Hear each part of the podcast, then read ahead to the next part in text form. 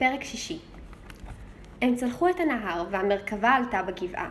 אפילו עוד קודם שנראתה תריסר העלונים לעין, ראתה סקרלט עד עשן מרחף באמירי האילנות הגבוהים, וקלטה את הניחוח המעורב של קורות האגוז בוערות וצלי חזיר וכבש.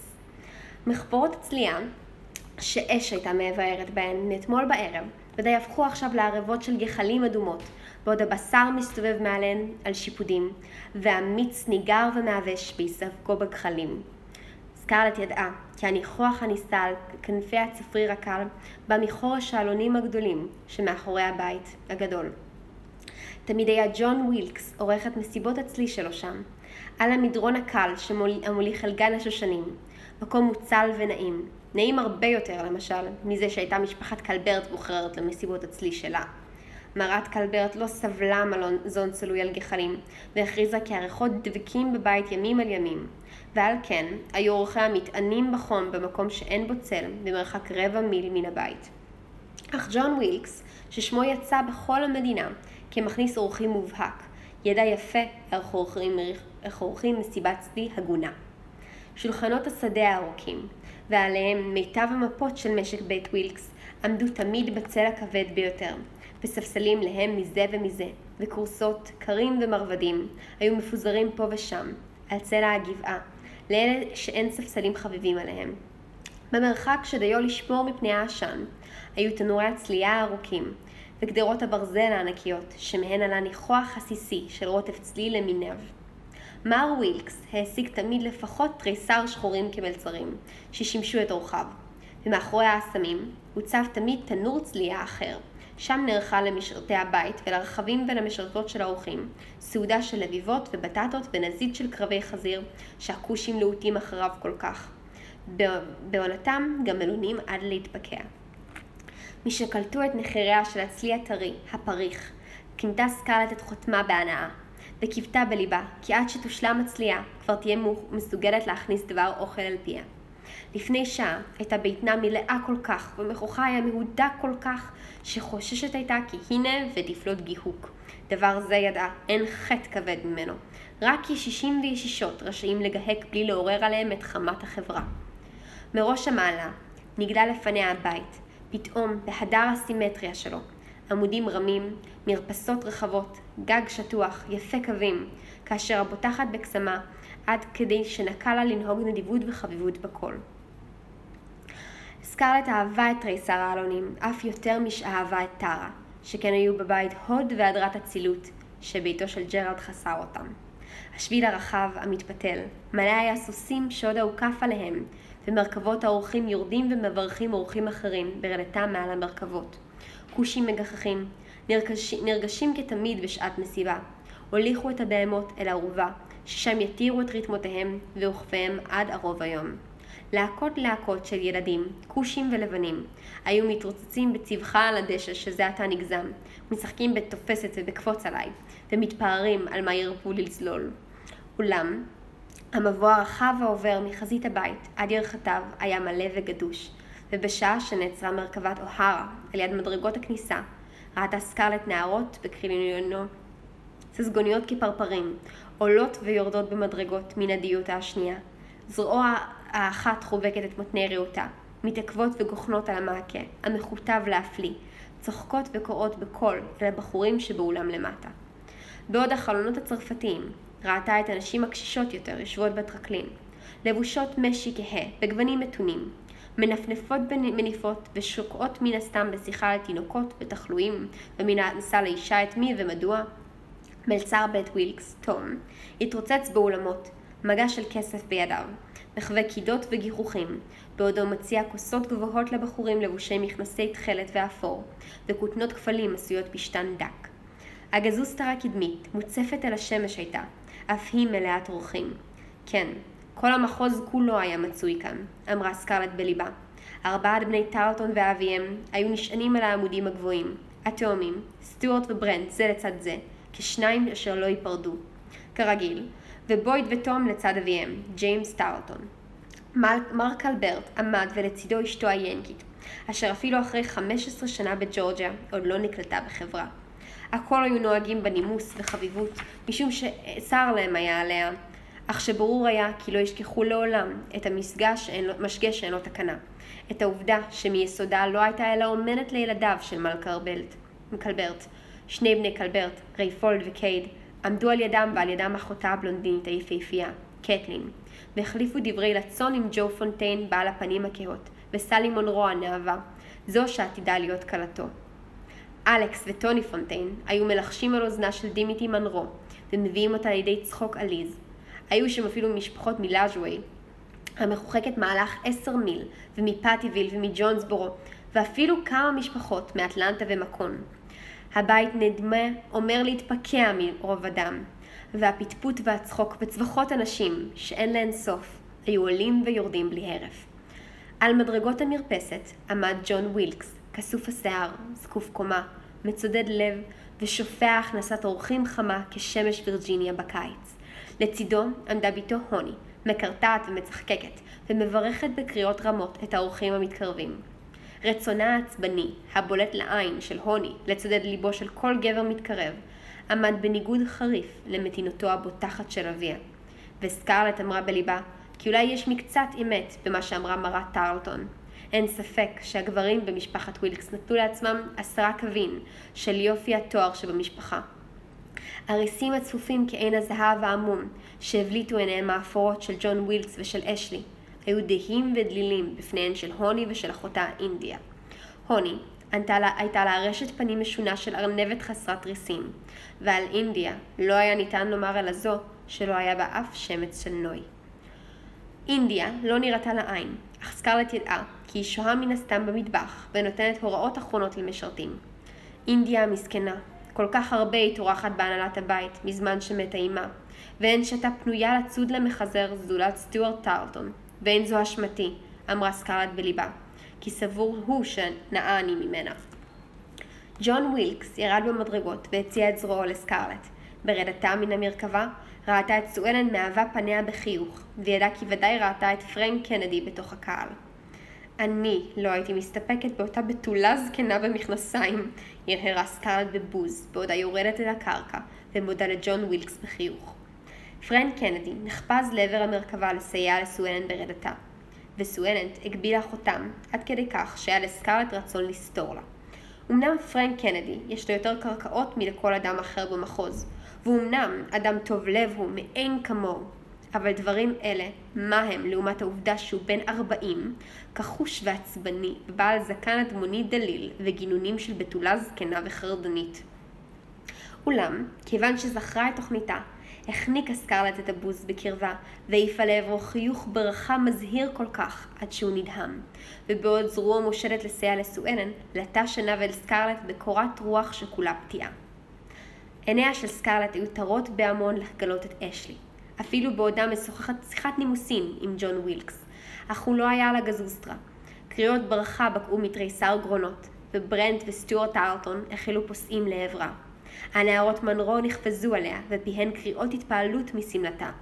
ועד מהרה נמצא במרכזו של מעגל קולות, שהיו מתנשאים יותר ויותר, וכל קול מבקש להתגבר על חברו. אולם היכן אשלי? ומלאני וצ'ארלס היא השתדלה שלא יבלוט הדבר לעין, שהיא מתבוננת סביב ושולחת מבטים אל הקהל הסואן שבחדר המבוא. בעודה מפטפטת וצוחקת, ומעיפה מבטים חפוזים אל הבית והחצר, נתקלו עיניה בזר, שעמד לבדו בחדר המבוא. והיה מתבונן בה במבט צונן ומחוצף כזה, שורר בתערובת חריפה של סיפוק נשי, על שמראה מצודד ליבו של גבר, ומבוכה, על שמחשוף שמלתה עמוק כל כך, ומגלה חלק של חזה, נראה היה מבוגר, לפחות בן 35. איש גבה קומה היה, וגופו איתן. סקרלט הרהרה בינה לבין עצמה, כי מעודה לא ראתה גבר בעל כתפיים רחבות כל כך, ושרירים כבדים כל כך, כמעט כבדים מדי לג'נטלמן. כשנצטלב מבטה במבטו חייך, חשף שיני חיה צחורות מתחת לשפם שחור קצר מאוד. פניו היו כהות, וכולו שחרחר כאחד שודדי הים, ועיניו חצופות ושחורות כעיניו של שודד ים, העומדות ספינת מלחמה שיש להימלט מפניה, או עלמה שיש לכבוש אותה. קשיחות צוננת הייתה נסוכה על פניו, ופיו המחייך לעומתה הביע הומור לגלגני, וסקרלט עצרה את נשימתה. ליבה אמר לה כי מן הראוי שתמצא עצמה נעלבת ממבט כזה, אך להפתעתה לא חשה כל עלבון. היא לא ידעה מי האיש, אבל ייחוס אבות ניכר בפניו הכהות. היה לו אף נשרי דק, מעל שפתיים אדומות ומלאות, ומצחו היה גבוה ועיניו רחוקות זו מזו. היא שמטה עיניה ממנו, ובלי להחזיר לו חיוך, והוא הפנה ראשו למשמע קריאה, רט, רט באטלר, בוא הנה, רצוני להציגך לפני הנערה קשוחת הלב שבכל ג'ורג'יה. רט באטלר? השם היה לו צלצול מוכר. קשור איכשהו בזכר, בזכר של שערורייה מעניינת. אבל כל מעייניה היו נתונים לאשלי, והיא דחתה, אה, והיא דחתה מליבה אותה מחשבה. עליי לחרוץ למעלה ולהחליק את שערי, אמרה לסטיוארט ולברנט, שהיו משתדלים להרחיקה מן ההמון. אתם חכו לי, ואל תברחו לכם עם נערה אחרת, כדי שלא אכעס. היא השגיחה כי לא קל יהיה לה לנהל את סטיוארט היום אם תאגוב על אחרים. הוא שתה הרבה, ועל פניו הייתה אותה הרשת של מבקש תגרה, שידעה שהיא מבשרת רבות. היא התעכבה בחדר המבוא לשוחח עם ידידים, ולברך את אינדיה שיצאה מרחתי הבית, שערה פרוע וטיפות זיעה על מצחה. אינדיה המסכנה. לא די שיש לה שיער וריסים דהים, וכבר בתולה זקנה, וסנטר בולט, מעיד על עיקשות אופי. הנה נוסף על כך היא גם בת עשרים, וכבר בתולה זקנה. תוהה הייתה בליבה, אם כועסת היא עליה שגזלה ממנה את סטיוארט. רבים אומרים שעודה אוהבת אותו, אבל מן הנמנע לדעת מה בליבו של אחד מבני ווילקס. אך גם אם הכעיסה הדבר, מעודה לא ניכר הדבר בהתנהגותה. והיא הוסיפה לנהוג בסקרלט אותה אדיבות, שיש עימה אבק התנשאות, כדרכה תמיד. סקרלט דיברה עליה בחביבות, והחלה עולה במדרגות הרחבות. אותו רגע קרא בשמה קול ביישני מאחוריה, ושהסבה פניה ראתה את אותו צ'ארלס המילטון. נער יפה מראה היה, שפע טלטלים חומים רכים על מצחו הלבן, ועיניו חומות ועמוקות. טהורות ורקות, כעיניו של כלב רועים. מהודר היה בלבושו, מכנסיים כעין החרדל, מעיל שחור וחולצת כפלים, ועליה עניבה שחורה רחבה מאוד, כצו האופנה האחרונה. סומק קל עלה על פניו בסביבה פניה, שכן ביישן היה בהליכותיו עם נערות. כמרבית הגברים הביישנים, היה ליבו נמשך אחר נערות כסקרלט. נערות בזיזות, מלאות חיים, שאינן מאבדות עשתונותיהן לעולם. עד כה לא גילתה לו אלא אדיבות מנומסת, מחיוך השמחה הקורן שבו בירכה אותו עכשיו, ושתי ידיה שהושיטה לו העתיקו את נשימתו. הו, צ'ארלס המילטון, נער יפה תואר שכמותך. חי נפשי שבאת הנה מאטלנטה אך ורק כדי לשבור את ליבי המסכן. צ'ארלס קרוב היה לגמגם מרוב התרגשות, בשעה שהחזיק את ידיה הקטנות והחמימות בידיו, והציץ אל תוך העיניים הירוקות, המפזזות. כך היו נערות מדברות אל בחורים אחרים, אך מעולם לא דיברו כך אליו. הוא לא ידע מדוע, אך נערות היו נוהגות בו כבאח צעיר, בחביבות רבה, אך לא היו מקנטרות אותו. והוא חפץ תמיד שנערות יעגבו עליו וישתובבו איתו כמנהגם עם נערים אחרים, פחות יפי תואר ממנו ומשופעים פחות בנכסים. אבל במקרים המעטים שאירע כדבר הזה, לא מצא בפיו דברים לומר, ומבוכתו הייתה גורמת לו ייסורים. אחר כך היה שוכב ער על משכבו, ומעלה בדעתו את כל הפטפוטים האביריים המקסימים שיכול היה להשמיע. אבל שעת כושר שנייה לא הייתה מזדמנת לו, שכן הנערות היו מניחות לו לנפשו אחרי ניסיון אחד או שניים. אפילו בחברת הוני, שהייתה ביניהם הסכמה שבשתיקה, כי יינשאו לאחר שיקבלו לידו את ירושתו בסתיו הבא, היה ביישן ושתקן. לפעמים הייתה בליבו הרגשה בלתי אבירית שחנכוניה של הוני ומנהג הבעלות שהייתה נוהגת בו לא בזכותו באו, שכן הייתה הוני להוטה כל כך אחר נערים, שוודאי הייתה עוקבת, עוגבת על כל גבר שהיה מניח לה לעגוב עליו. צ'ארלס לא היה נלהב ביותר למחשבה על נישואים איתה, שכן לא עוררה בו אף אחד מן הרגשות הסוערים אשר קרא בספרים האהובים עליו, כי יאים הם לאהוב. מעודו השתוקק ליבו שתאהב אותו בריה יפהפייה, עוצרת נשימה, מלאת להט ומסובת נעורים. והנה באה סקארלט אוהרה ואמרה, אמנם דרך בדיחה, כי שבר את ליבה. הוא השתדל למצוא תשובה, אך לא היה לה הדבר בידו, ובירך אותה בליבו משום שלא חדלה מפטפוט, ופטרה אותו בכך מחובת השיחה. Oh, מה טוב, ליבו נתקשה להאמין כי הנה באה תקוותו. חכה לי כאן, במקום הזה, עד שאשוב, משום שרצוני לאכול בחברתך, ואל נא תאגוב על שאר הנערות, משום שאני קנאית. יצאו המילים אשר לא העז לקוות לשמען מן השפתיים האדומות, שגומה להן מכל צד, ומיד נחפזו ריסים שחורים לכסות בצניעות על העיניים הירוקות. לא אזוז מכאן, עלה בידו להוציא מפיו סוף סוף, ואף לא העלה על דעתו כי סקרלט סבורה שמראהו כשל עגל מובא לטבח. לאחר שטפחה על זרועו כלות במניפתה הסגורה, פנתה לעלות במדרגות, ושוב נתקלו עיניה באותו איש המכונה רט באטלר, שעמד לבדו, במרחק צעדים אחרים, אחדים מצ'ארלס. מן הסתם שמע את כל השיחה, שכן שיגר עליה גיחוש, גיחוך מרושע כשל חתול, ושוב סקרו אותו עיניו, אותה עיניו במבט שאין בו מהומה מיראת הכבוד שהורגלה בה. ישמור האל ויצילי מכל רע, אמרה סקרלט בליבה בזעם. יש הרושם כאילו, כאילו הוא יודע מה מתראים מתחת לכותנתי. ובשעתה ראשה בגאון, עלתה במדרגות. מחדר השינה, ששם הונחו העטיפות, מצאה סקרלט את קטלין קלברט, מתחנחנת לפני הראי, ונושכת את שפתיה לעשותן אדומות יותר. השושנים הרעננות שננעצו בחגורתה הלמו את לחייה, ועיניה התכולות כדגניות רקדו בהתרגשות. קטלין, אמרה סקרלט והשתדלה למשוך למעלה את שולי המחשוף, מי הוא האיש הנתעב העומד למטה? זה שקוראים לו באטלר. יקירתי, אינך יודעת? לחשה קטלין בהתרגשות, כשהיא משגרת מבט חששני אל החדר השני, ששם היו דילסי ואומנתן של נוט ווילקס משתאות בשיחת רכילות. אני יכולה לשער בנפשי כיצד מרגיש מר ווילקס משום שהוא נמצא כאן. אבל הוא ביקר את מר קנדי בג'ונסבורו. איזה עניין של קניית כותנה, וכמובן נאלץ מר קנדי להביא אותו לכאן. פשוט אי אפשר היה לו לנסוע ולהניח אותו בביתו. מה פסול יש בו? יקירתי, אין הוא מתקבל בחברה. באמת! לא! סקארלט תקלה את הידיעה בשתיקה, שכן מעודה לא הייתה תחת קורת גג אחת עם אדם שאינו מתקבל בחברה. הדבר מסעיר היה מאוד. מה עשה? הו סקרלט, יש לו שם רע מאין כמוהו. שמו את באטלר, והוא מצ'רלסטון, ובני משפחתו הם מן האנשים המצוינים ביותר שם, אבל הם אינם מדברים איתו. קארו רט סיפרה לי את כל העניין בקיץ שעבר. אין הוא קרוב משפחה שלה, אבל היא יודעת עליו הכל. הכל יודעים עליו הכל. הוא גורש מווסט פוינט, צעירי בנפשך, ובגלל דברים נוראים כל כך, שאפילו קארו לא הצליחה להיוודע מה הם. ואחר כך היה אותו עניין עם הנערה, שלא נשא אותה לאישה. אנא, ספרי לי! יקירתי, באמת אינך יודעת כלום? קארו סיפרה לי את כל העניין בקיץ שעבר. ואימא שלה הייתה מתה, אילו ידעה שקארו יש לה צל של מושג על כך. שמעי, מר באטלר זה לקח נערה מצ'רלסטון לטיול במרכבה. אינני יודעת מי הנערה, אבל יש לי חשדות משלי. נערה הגונה ממש לא הייתה יוצאת איתו בשעה מאוחרת אחרי, אחר הצהריים בלי בת לוויה. בשמעי יקירתי, הם נשארו בחוץ כמעט כל הלילה, ולבסוף חזרו הביתה ברגל. אמרו שהסוס ברח והרס את הכרכרה, והם טעו ביערות. ונחשי מה? איני מצליחה לנחש, ספרי לי, אמרה סקארלט בהתלהבות, מקווה לשמוע את הגרוע מכל גרוע. למחרת סירב לשאת אותה לאישה. הו! אמרה סקארלט, ותקוותיה מרקיעות. הוא אמר שלא, שלא עשה לה כלום, ואינו רואה סיבה לשאתה לאישה. וכמובן, אחיה הזמין אותו לדו-קרב, ומר באטלר אמר שמוטב לו להיירות מלשאת אישה. לאישה נערה שאין שכל בראשה.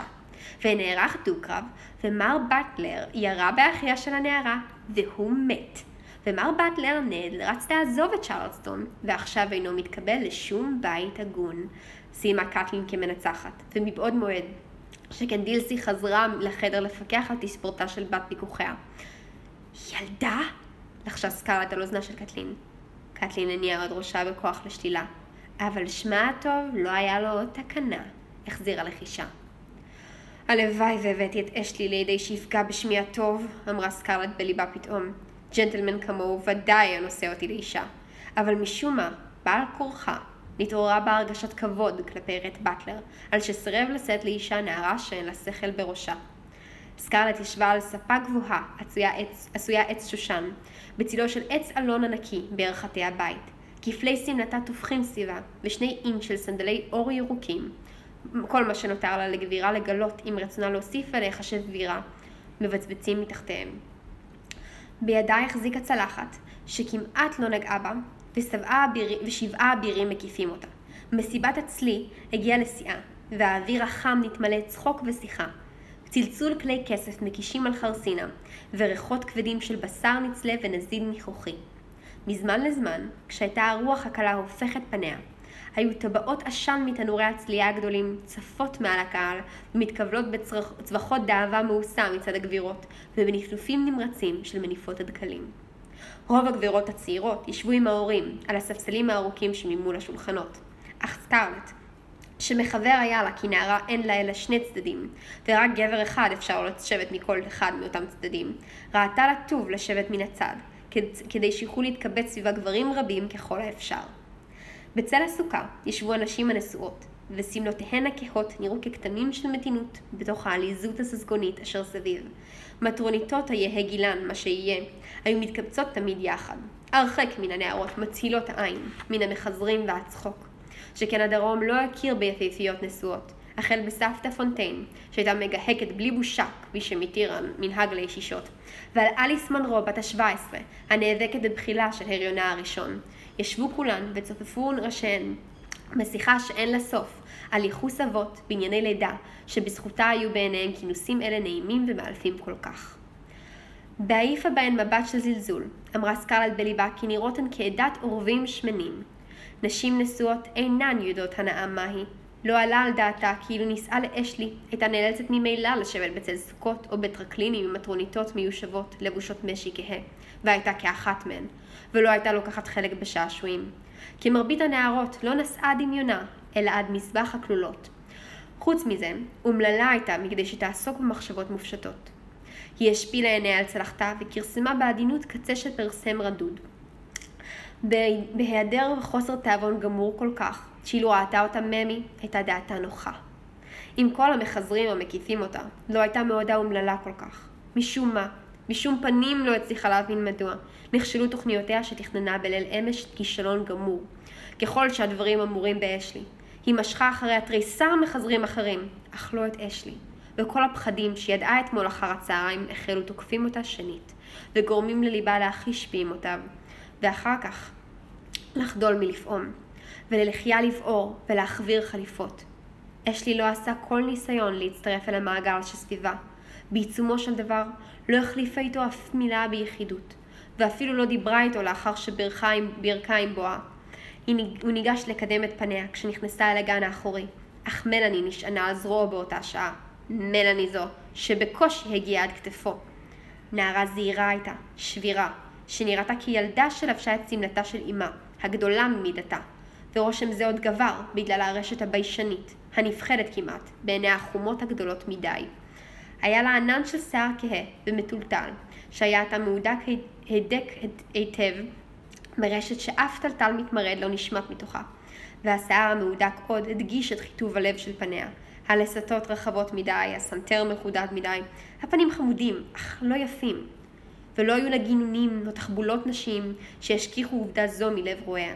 נראתה הייתה, וכך אף הייתה בפועל ממש, פשוטה כאדמה. טובה כלחם, זכה כמעין מעיין. אך עם כל חוסר הנוי בתארה, וחרף קומתה הקטנה, הפיקו תנועותיה הדרת אצילות שהייתה נוגעת ללב מאוד, ויצרה רושם של בגרות שלא על אף 17 שנותיה. שמלת האורגנדיה האפורה שלה, המעוטרת חגורת שיראים בצבע דובדבן, הסוותה בכפלים ומלמלות את גופה הילדותי, והכובע הצהוב, העטור סרטים ארוכים כעין הדובדבן, הבליט את סחוט עורה שאינו כזבדה. עגילי זהב כבדים וארוכים התבלטו מתוך שערה המהודק, והיו מתנודדים לא הרחק מעיניה החומות. עיניים שעמד בהן זוהר חרישי של בריכה ביער בחורף, שעה שעלים חומים משתקפים בעוד המים הדוממים. הבשה שבירכה את סקרלט חייכה בחיבה ביישנית ואמרה כי שמלתה הירוקה נאה מאוד, וסקרלט נאלצה להשיב בנימוס, אף שנתקשתה מאוד, משום שכה רב היה חפצה לדבר עם אשלי ביחידות. מאותה שעה ישב אשלי על שפרף לאט לרגלי מלאני, הרחק מיתר האורחים, ושוחח איתה, בלאט. ועל פניו נסוך אותו חיוך איטי והוזה, שהיה קר כל כך לליבה של סקרלט. ומה שפגע בה, כמדקרות חרב, הייתה העובדה שכיוון שכיוון שחייך, החלו גם עיניה של מלאני מתנוצצות, ואפילו סקרלט נאלצה להודות שהיא כמעט נאה. כשהייתה מלאני מביטה באשלי, היו פניה חסרות הנוי מוארות כבלהט פנימי. כי אם היה מעולם קלסתר פנים שלב אוהב ומפעם אותו, היה זה קלסתר פניה של מלאני המילטון באותה שעה. לא הפלא איפו, איפו שסקרלט הייתה אומללה. מסתכל מבחוץ ודאי שלא היה רואה כל סיבה שתהיה אומללה. לא היה ספק שהיא מלכת המסיבה, מרכז תשומת הלב, הסערה שחוללה בקרב הגברים, ונוסף עליה דאבון הלב שגרמה לשאר הנערות. היו משמחים את ליבה מאוד בכל שעה אחרת. צ'ארלס המילטון, שתשומת ליבה נסחה באומץ, עמד אכן לימינה, ולא הניח למאמץ המאוחד של התאומים טרלטון להזיזו ממקומו. בידו האחת החזיק את מניפתה, ובשנייה את צלחת הכיבוד שלו, ונמנע בעקשנות מלהיתקל במבטה של הוני, שניכר שהיה בה, קרוב, שניכר שהיה היא לפרוץ בבכי. קייד צחק ברוב חן משמאלה, ומשך בשולי שמלתה להסב את תשומת ליבה, ושיגר מדקרות מבטים בסטוארט. מכבר נשררה אווירה מחושמלת בינו לבין התאומים, ומילים בוטות הוחלפו. פרנק קנדי היה מתרוצץ כדוגרת שאין לה אלא אפרוח אחד. מקפץ אנה ואנה, מצל האלון אל השולחן, להביא מעדנים לפתות את סקארלט. כביכול לא טרחו שום שם, שם תריסר משרתים במלאכה זו גופה. כיוון שכך, עברה מורת רוחה של אורסואלן את נקודת ההתאבקות, והיא היה לגברת, והיא חרקה שיניים כנגד סקארלט. קרין הקטנה, קרובה הייתה לבכי, משום שלמרות דברי העדות של סקארלט בבוקר, לא עשה ברנט אלא שאמר שלום אחות, ומשך בסרט שערה, ואחר כך נתן את כל תשומת ליבו לסקארלט. תמיד היה חביב כל כך, ונהג באדיבות בזורת דעת שנתנה בה הרגשת בגרות, וקרין הייתה מטפחת בקבר... בקרבה חלומות סתר, על היום שבו תגדל ותתקינה תסרוקת מוגבעת, ותלבש שמלה ארוכה, והוא יבוא לבקרה כמחזר אמיתי. ועכשיו, דומה היה שכל ליבו נתון לסקרלט. הנערות מונרו הסתירו את דאבון ליבן על עריקתם של בני פונטיין השחרחרים, אך ליבן היה על מר טוני ואלכס, שעמדו בשולי המעגל ונאבקו להשיג מקום קרוב יותר לסקרלט.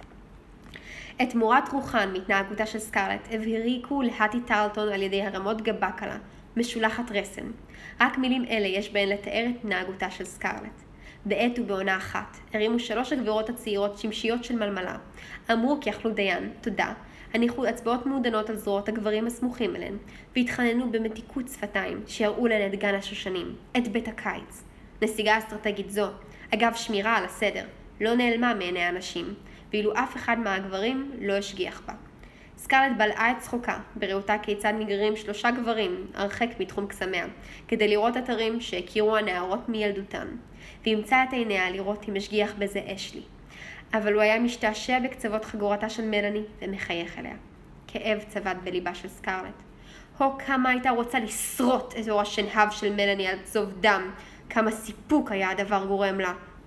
משהיטתה את עיניה מעל מלאני, נתקלה במבטו של רט באטלר, שלא התערב בקהל אלא עמד לבדו ושוחח עם ג'ון ווילקס. הוא היה מתבונן בה, וכשנצטלבו מבטיהם צחק צחוק גלוי.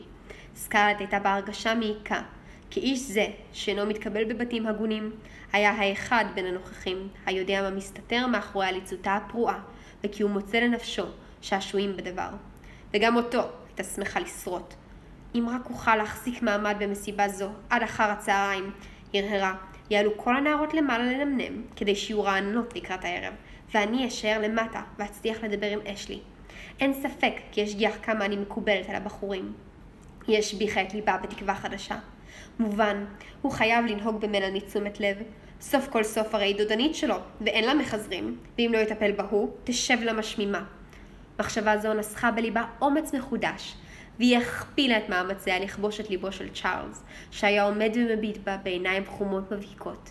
יום נפלא היה לצ'ארלס אותו יום, יום שכמוהו כחלום, ולא נדרש כל מאמץ כדי שיתאהב בסקרלט. נוכח רגש זה נטשטשה הוני ונעלמה כמעט. הוני הייתה אנקור בעל צפצוף צורם, ואילו סקרלט יונק דבש יפהפה.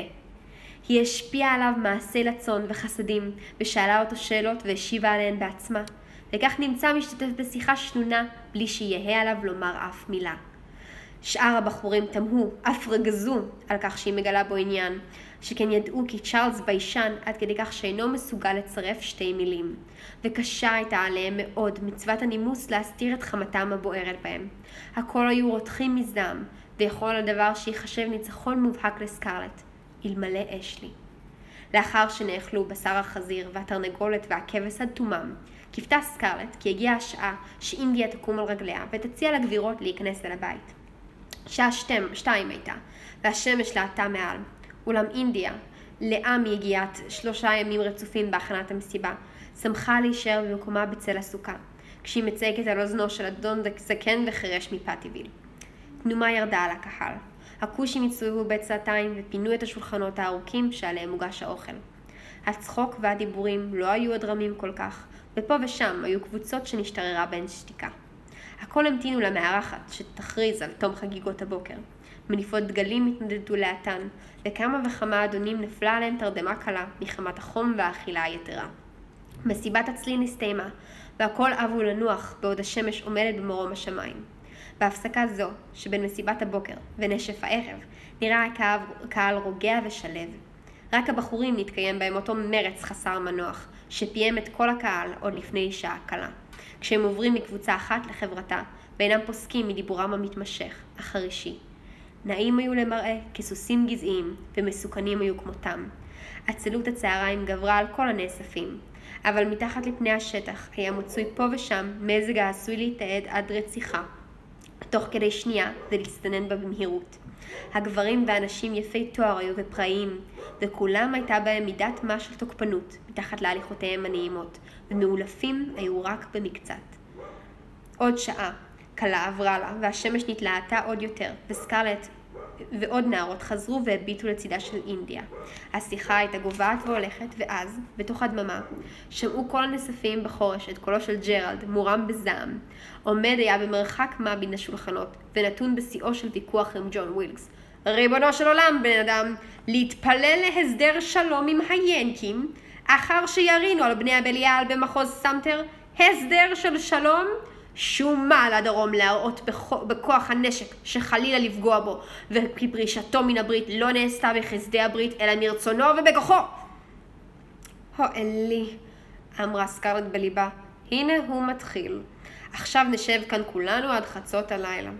לא עבר רגע והתנומה סרה מעל הקהל וכאין זרם חשמלי חלף באוויר. הגברים קפצו מעל ספסלים וכיסאות, זרועות נראו מתנופפות וקולות היו מתנגשים אלו באלו, מתוך רצון לגבור על שאר הקולות. כל הבוקר לא דובר על פוליטיקה ולא על מלחמה ממשמשת לבוא, בגלל בקשתו של מר ווילקס שלא להפיל שעמום על הגבירות. אבל עתה, פלט ג'רלד את המילים מעוז סמטר, וכל גבר בקהל שכח את בקשתו של בעל הבית. ודאי שנילחם! גנבים ינקים, לא יצא חודש וננצח אותם. הרי דרומי אחד יכול למחוץ עשרים ינקים, נלמד אותם לקח שלא ישכחו במהרה הסדר של שלום, הם לא יניחו לנו ללכת בשלום. לא, ראו כיצד העליב מר לינקולן את הנציגים שלנו. כן, נניח להם להמתין שבועות, נשבע שיפנה את סמטר. הם רוצים במלחמה, נביא אותם לידי כך שיקוצו בה. ומעלה כל הקולות הרעים, הרעים קולו של ג'רלד. ג'רלד היה מבלה זמנו יפה. לא כן ביתו. פרישה, מלחמה. ברוב חזרות קצה נפשה של סקרלט במילים אלה. היא לא יכלה לשאתן, משום שלשמען ידעה כי עתידים הגברים לעמוד ולהתווכח שלוש שעות רצופות, והיא לא תהיה לה שעת כושר לדבר עם אשלי ביחידות. ברור שלא תהיה מלחמה, והגברים זאת יודעים כולם, פשוט חביבים עליהם הדיבורים, ובעיקר נהנים הם לשמוע את עצמם מדברים. צ'ארלס המילטון לא קם עם האחרים, וכשמצא עצמו יחסית לבדו עם סקארלט, גחן אליה בתעוזה שנולדה בו עם אהבתו החדשה התוודה באוזנה בלחש. עלמה אוהרה, אני... אני כבר החלטתי שאם אמנם נילחם, אצא לדרום קרוליינה ואצטרף לפלוגה שם. אומרים שמר וייד המפטון מארגן פלוגת פרשים, וברור שהייתי רוצה להילחם תחת פיקודו. הוא אדם מצוין, והיה ידידו הטוב של אבי. סקארלט חשבה בליבה, ומה אני אמורה לעשות? להריע שלוש פעמים? שכן ניכר היה בארשת פניו של צ'ארלס שהוא מגלה לה את הכמוסים בסודות ליבו. היא לא ידעה מה תאמר, והסתפקה אפוא בכך שהביטה בו, בעודה תוהה בליבה, כיצד ייתכן שיהיו בני אדם שוטים עד כדי כך, שיחשבו כי נשים מתעניינות בדברים שכאלה. הוא פירש את ארשת פניה כפליאה והערכה, והוסיף לדבר במהירות, בתעוזה. אם אצא, האם תצטערי, העלמה אוהרה? לילה לילה, ארטיב את הקר בדמעות, אמרה סקרלט דרך לצון. אך הוא קיבל את דבריה כפשוטים, כפשוטם, והסמיק מעונג. ידה הייתה מוסתרת בין כפלי שמלתה, וידו התגנבה אליה בזהירות ולחצה אותה. כל כך היה נדהם מעוז רוחו של עצמו, ומכך שקיבלה את דבריו ברצון. תתפללי לשמי? איזה שוטה! הרהרה סקרלט במרירות, מעיפה מבט על סביבה, בתקווה שמישהו יצילנה מהמשך השיחה. תתפללי? או, כן, בהחלט, מר המילטון. שלושה מחזורים מדי ערב לפחות. צ'ארלס העיף סביב מבט חפוז, נשם נשימה עמוקה ומיתח את שרירי בטנו. הרי הם לבדם כאן, ושעת כושר כזאת אולי לא תזדמן לו עוד, ואפילו תזדמן, אולי לא יעמוד לו אז אומץ דיבו. הלמה אוהרה, אני מוכרח לומר לך משהו. אני...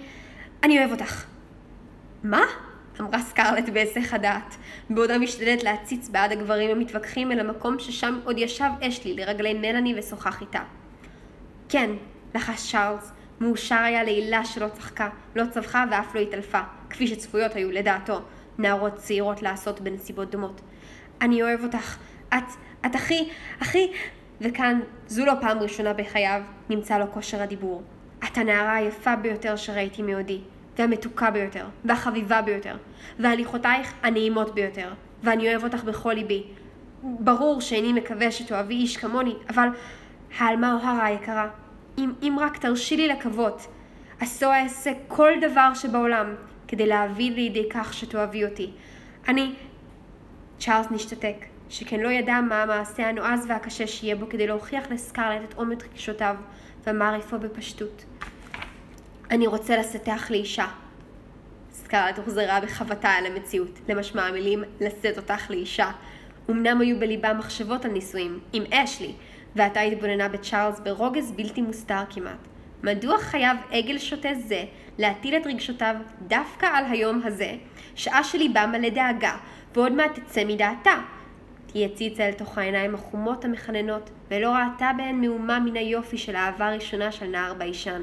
לא ראתה את אור ההערצה למשאת נפש שנתגשמה, ולא את האושר הפרוע והארוך שהציפו אותו כלהבה. סקרלט הורגלה בכך שהגברים יבקשו את ידה. גברים מושכי לב הרבה יותר מצ'ארלס המילטון.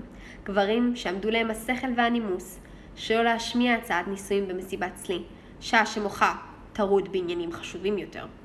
היא לא ראתה אל נער בן עשרים, אדום כסלק, ופניו מזכירים, מזכירים את עוולתו. מאוד הצטערה שאי אפשר לומר על, על מה הבליות פניו, אבל כמעליהן עלו על שפתיה המילים שלימדה אלן לומר בשעת חירום כעין זו. בהשפלת עיניים מכוח רגל ממושך לחשה. מר המילטון, אולם מחבר לי הכבוד שאתה עושה לי ברצותך שיהיה לך לאישה, אבל הדבר בא עליי כל כך מפתיע, שאינני יודעת מה לומר.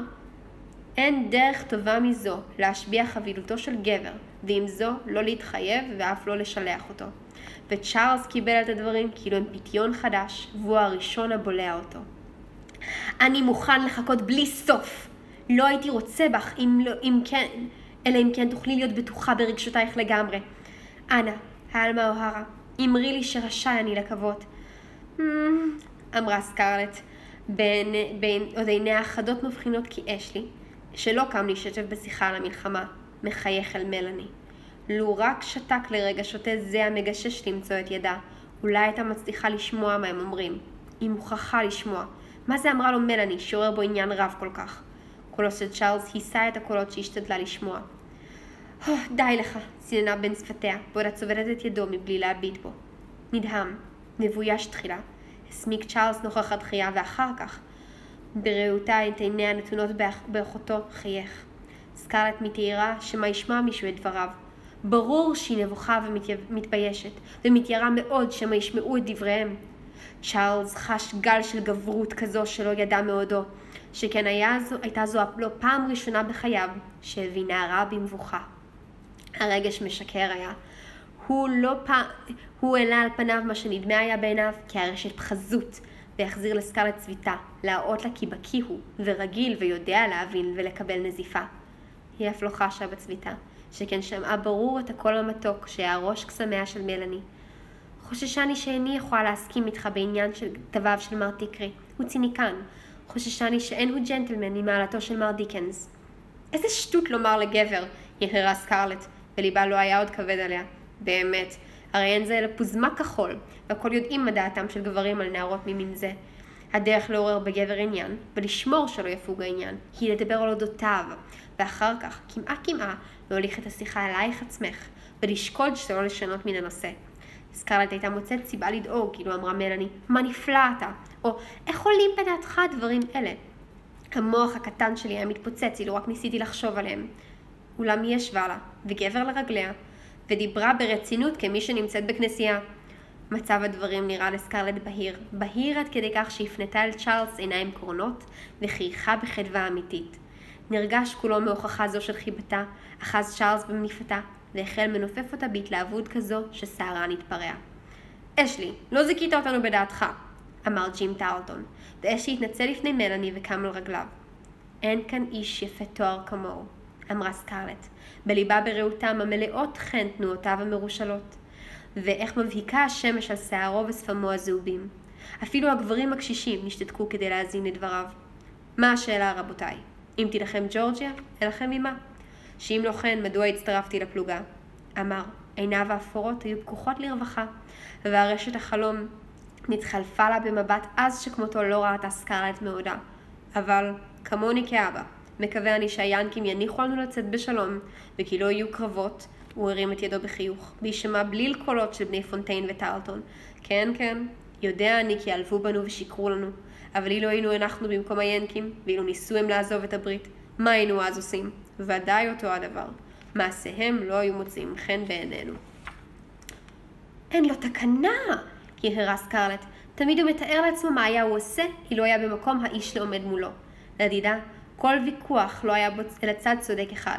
לפעמים אי אפשר להבין את אשלי. אל נא נהיה חמומי מוח, ואל נא נביא לכך שדיד שתפרוץ מלחמה. רוב הסבל בעולם נגרם, נגרם עקב מלחמות, ולאחר שנסתיימו המלחמות, אין איש יודע לשם מה נלחם. סקארט היוותה פיה. מזלו של אשלי שביצר לעצמו שם של אדם אמיץ לב, שאם לא כן היה, רע ומר, בעודה חושבת על כך שהקיפו את אשלי קולות מתנגדים, כעוסים ונרגשים. בצל הסוכה, תחב האדון הזקן החרש מפתי ולתמר בקובץ לאותה של אינדיה. מה, מה העניין? מה הם שחים? מלחמה, צעקה אינדיה, עושה ידיה כאפרכסת על יד אוזנו. הם רוצים להילחם ביאנקים. מלחמה, מה? צעק וגישש למצוא את מקלו וטלטל והקים עצמו מכיסאו במרץ שכמוהו לא נראה בו שנים. אני אספר להם מהי מלחמה, אני הייתי במלחמה. לא לעתים קרובות נזדמן למר מקרא הזקן לדבר על מלחמה, שכן היו אנשים בביתו אותו תמיד. הוא הצליע במהירות עד הקבוצה, מנופף במקלו וצועק, ומשום שלא שמע את הקולות סביב, אה, כבש נוחת והראה את רשות הדיבור. האזינו לי, צעירים חמומי מוח, אין טעם להילחם. אני נלחמתי ואני יודע. יצאתי למלחמת סמיגול והייתי גם טיפש גדול עד כדי כך שיצאתי גם למלחמה במקסיקו. כולכם אינכם יודעים מהי מלחמה. אתם סבורים שמלחמה משמעה לרחוב על סוס נאה ושנערות תזרוקנה עליכם פרחים ותשובו הביתה גיבורים. ובכן, אין זה כך. לא, לא ולא. במלחמה אדם רעב, במלחמה אדם חולה, באדמת, באדמת ודלקת ריאות, משום שהוא ישן בלחות. ואם אינו חולה בדל... באדמת ודלקת ריאות, הוא נתקף חולי מעיים. כן, אין לשער מה עושה המלחמה למעיים, דיזנטריה ומחלות ובדומה לה. פני הגבירות הברידו ממבוכה. מר מקרא היה זריד של תקופה קשוחה וגסה יותר, בדומה לסבתא פונטיין, ושיוקי הארמים שקשתה לעמוד בהם. תקופה שכל היו רוצים לשכוח אותה. רוצי וקחי את סבא, לחשה אחת מבנותיו של הזקן לנערה צעירה שעמדה בקרבת מקום. חי נפשי, לחשה למטרוניסטיות הנרגשות סביבה. הוא נעשה גרוע מיום ליום. הייתן מאמינות, כי רק הבוקר אמר למרי, והיא רק בת 16, שמעי אלמתי, הלחישה נעשתה חרישית כל כך שלא היה ניתן לשמוע, בעוד הנכדה חשה לנסות לשכנע את מר מקרא לחזור אל הצל. מכל הקבוצות הסואנות, מכל הקבוצה הסואנת מתחת לעצים, נערות מחייכות בהתרגשות, גברים מדברים בהתלהבות, היה רק אדם שקט אחד. עיניה של סקארלט פנו אל רט באטלר, שנשען על גזע עץ, ידיו תחובות עמוק בכיסיו. הוא עמד לבדו, לאחר שעזבו מר ווילקס, עזבו מר ווילקס, ולא אמר דבר בעוד השיחה מתלהטת והולכת. קצוות השפתיים האדומות שמתחת לשפם השחור הקצוץ היו משפלות, מושפלות, וניצוץ של בוז משועשע נראה בעיניו השחורות. כביכול הוא מאזין לפטפוטי רעב של ילדים. חיוך בלתי נעים מאין כמוהו, ככה הייתה סקארלט צבורה. הוא האזין בשתיקה, עד שאמר סטיוארט טרלטון ששערו האדום פרוע ועיניו יורד ברקים. הרי נוכל לנצח אותם בחודש ימים. האדונים הם לוחמים מעולים יותר מבני האספסוף. חודש. לא די בקרב אחד. רבותיי, אמר רט באטלר, בהיגוי מתמשך שהסגיר את מוצאו מצ'רלסטון, בלי לזוז מן המקום שבו היה, נשען על אחד העצים ובלי לחלץ את ידיו מכיסיו. ברשותכם, אומר מילה. עמידתו ועיניו הביעו זלזול, זלזול מצופה מהבעת פנ... זלזול מצופה בהעמדת פנים של אדיבות שהיה בה מעין קריקטורה לגינוניהם שלהם. הקבוצה פנתה אליו בנימוס המגיע לנוכרים. כלו נתן איש מכם, רבותיי, את דעתו על כך שאין בית חרושת לתותחים דרומה מקו מייסון דיקסון? או מה מועטים בתי יציקת הברזל בדרום? ובתי טביעת הצמר ובתי החרושת לכותנה ובתי הבורסקי? האם נתתם דעתכם על כך שאין לנו אף ספינת מלחמה אחת וכי יציע ינקי יוכל לחסום את הנמלים שלנו בשבוע ימים ואנחנו לא נוכל למכור את הכותנה שלנו בחוץ לארץ? אבל כמובן, כל אלה לא נעלמו מכם, רבותיי. חי נפשי! כוונתו לומר שהבחורים כולם כאחד שוטים גמורים, חשבה סקרלט ברוגזה, והדם החם מציף את לחייה. נראה שלא הייתה היחידה שדבריו נתפרשו לה כך, שכן כמה וכמה מן הבחורים החלו מבליטים סנטר. ג'ון ווילקס חזר, בשקט אך במהירות למקומו לצד הדובר, כאומר להודיע לכל הנוכחים כי איש זה אורחו, הוא, ויתר על כן, כי השיחה מתנהלת בנוכחות גבירות. הצרה איתנו, הדרומיים, הוסיף ואמר את באטלר. היא שחלקנו איננו עורכים, ערוכים די, עורכים די מסעות, וחלקנו איננו לומדים לקח מן המסעות. בטוחני רבותיי, כי כולכם מנוסים במסעות. אבל מה ראיתם? את אירופה, ואת ניו יורק ופילדלפיה, והגבירות כמובן היו בסרטוגה. הוא החווה קידה קלה לעבר קבוצה שבצל הסוכה. ראיתם את בתי המלון והמוזיאונים ונשפי המחולות ובתי ההימורים, ובשובכם הביתה התחזקה בכם הדעה, כי אין עוד מקום טוב כדרום. כשאני לעצמי, הרי נולדתי בצ'רלסטון, אבל את השנים האחרונות עשיתי בצפון.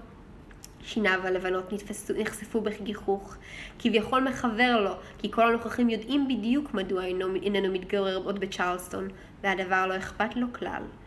הרבה דברים ראיתי שכולכם לא ראיתם. את אלפי המהגרים שישמחו להילחם בשורות היאנקים תמורת מזון וכמה דולרים, את בתי החרושת, את בתי היציקה, את המספנות, את מכרות הברזל והפחם, כל מה שאנחנו חסרים. הרי אין לנו אלא כותנה ועבדים וגאווה. הם ינצחו אותנו בטרם יצא חודש. רגע מתוח אחד נסתררה שתיקה. רט באטלר הוציא ממחטת פשתן עדינה מכיס מעילו, והסיר רבב של אבק, לא נראה מעל שרוולו.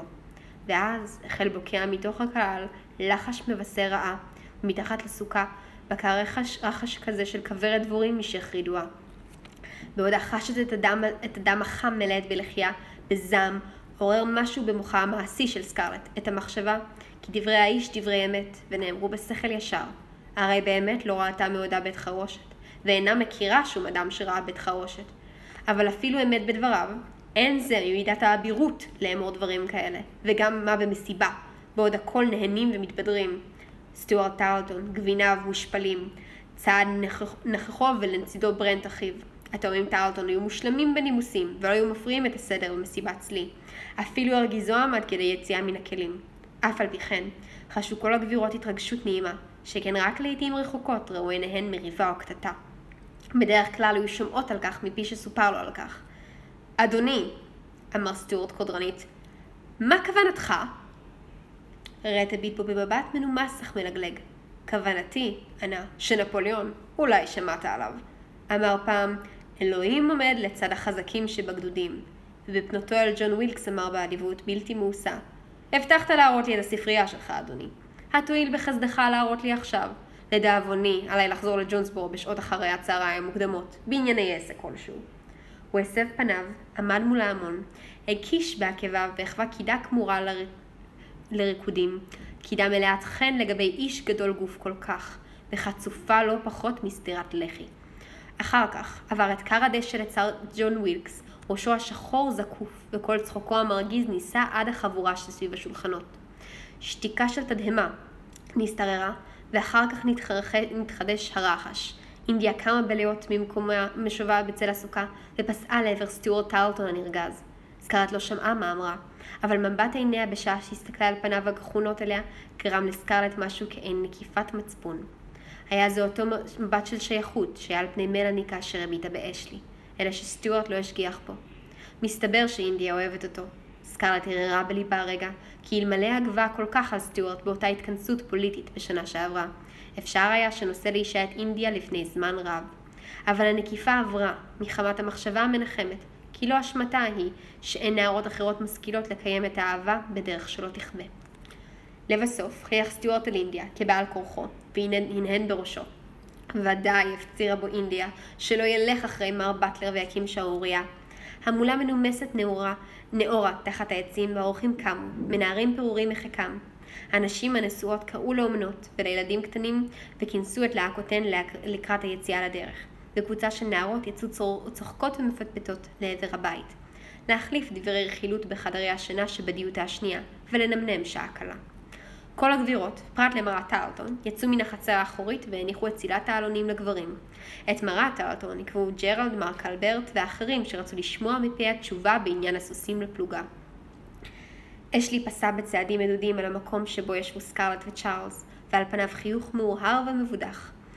בכור שטן יהיר, לא כן? העיר, ועיניו מלוות את באטלר. הוא נראה כאחד מבני בורג'יה. סקארלט נחפזה לחשוב, אך לא הצליחה להיזכר בשם משפחה מן המשפחות במחוז או באטלנטה, או סוואנה הנושאת שם זה. אין אני מכירה אותם. וכרוב שלהם? מי הם? הבעה מוזרה עלתה על פניו של צ'ארלס. תדהמה ובושה נאבקים באהבה. האהבה גברה, מי שגמר אומר, כדאי לנערה להיות מתוקה ונעימה, ויפה. בלי השכלה עלולה לעמעם את זוהר קסמיה, והוא נחפץ לענות. בני בורג'יה היו איטלקים. אה, אמרה סקרלט, ולא עוד הייתה מעוניינת. נוכרים. היא שיגרה לעבר אשלי את ההנאה שבחיוכיה, אבל משום מה לא היה אשלי מביט בה. מביט היה בצ'ארלס, ועל פניו הבנה וקצת רחמים. סקרלט עמדה על המישורת והציצה בזהירות מעל המעקה אל חדר המבוא שלמטה. ריק היה. מחדרי השינה שבדיוטה, למעלה בקע זמזום קולות בלתי פוסק. עולה ויורד. רצוף, פר, רצוף פרצי צחוק וקריאות, לא, לא ייתכן, ומה אמר אז? על המיטות והספות בששת חדרי השינה הגדולים היו אלמות נחות, לאחר שפשטו את שמלותיהן, התירו את מכוחיהן, והתירו את שערן והניחו לו לצנוח על גבן. תנומת אחר הצהריים הייתה מנהג המדינה, והייתה דרושה מאין כמוה במסיבה הנתמשכת מבוקר עד לילה. מחצית השעה יוסיפו הנערות לפטפט ולצחוק. המשרתים יורידו את התריסים, ובאפלולית החמימה תגווע השיחה ותהפוך ללחישה, ולבסוף לדממה, שרק נשימה קלה וקצובה נשמעת בה. קודם שהתחמקה לחדר המבוא, וחלט יורדת במדרגות, בדקה סקארלט ומצאה כי מלאני שוכבת על המיטה עם הוני והטי טארטון. מן החלון במישורת ראתה את קבוצת הגברים יושבים בצל הסוכה, שותים מכוסות גבוהות, וידעה כי עתידים הם להישאר שם עד שעות אחר הצהריים המאוחרות. עיניה טרו את הקבוצה, אך אשלי לא נמצא ביניהם. אחר כך קרתה אוזן ושמעה את קולו, כפי שקיוותה. עדיין עמד בשביל הקדמי, ונפרד לשלום מן המוטרניתות היוצאות לדרך עם ילדיהן. בעוד ליבה שם מחנק לגרונה, נחפזה לרד במדרגות. מה תאמר אם תפגוש את מר ווילקס? איזו אמתלה תבדה להסביר מדוע היא משוטטת בבית, בשעה שכל שאר הנערות מתנמנמות. אין ברירה. תיאלץ... אין ברירה. עליה להסתכן. אה, כשהגיעה אל המדרגה התחתונה, שמעה את המשרתים מסתובבים בחדר האוכל, בפיקודו של המלצר, טורחים בהוצאת השולחן והכיסאות לקראת המחולות. מעבר לחדר המבוא הרחב, הייתה הדלת הפתוחה אל הספרייה, והיא דילגה לתוכה חרש. כאן תמתין עד שיסיים אשלי את ברכות השלום. ואז תקרא לו כאשר יחזור אל הבית. אף לולית הייתה שרויה בספרייה, שכן תריסי הרפפות נסגרו מפני השמש. החדר החשוך, המלא ספרים, הילך עליה קדרות, לא מקום כזה הייתה מועידה, מועידה לפגישת האוהבים שתכננה. ספרים במספר רב היו מדכאים אותה תמיד, וכיוצא בהם אנשים שהקריאה בספרים רבים חביבה עליהם. דיוקו של דבר, כולם זולת אשלי. הרהיטים הכבדים התרוממו מולה באפלולית, כורסות גבוהות גב, בעלות מושב עמוק וזרועות רחבות, העשויות לרווחתם של בני ווילקס גבוהי הקומה, ולפניהם שרפרפי קטיפה מרובעים, בעלי ריפוד רך בשביל הנערות. הרחק במעמקי החדר הארוך, לפני האח, עמדה הספה הארוכה, מקום המושב החביב על אשלי. זקפה גבה הגבוה כעין חיה ישנה.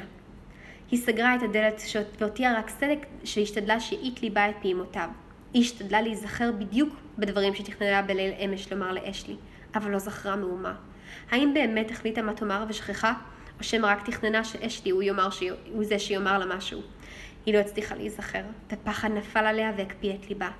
אם רק יחדל הלב להלום באוזניה, אולי תוכל לעלות בדעתה מה לומר, אבל הפעימה החפוזה רק גברה. ובשומעה אותו קורא לברכת שלום אחרונות, ופונה ונכנס לחדר המבוא. המחשבה היחידה שהצליחה לעלות בדעתה היא זו שהיא אוהבת אותו, כל דבר בו, מזקיפתו הגאה של ראשו הזהוב ועד למגפיו הדקות, הכהות. אוהבת את צחוקו, אפילו כשאינה יורדת לסופו, אוהבת את שתיקותיו הבלתי מובנות. אילו רק נכנס לכאן עכשיו וחיבק אותה בזרועותיו, כדי שלא יהיה לה עוד צורך לומר דבר, ודאי שהוא אוהב אותה. אולי היא מתפלל. היא עצמה את עיניה בכוח והחלה ממלמלת בינה לבין עצמה.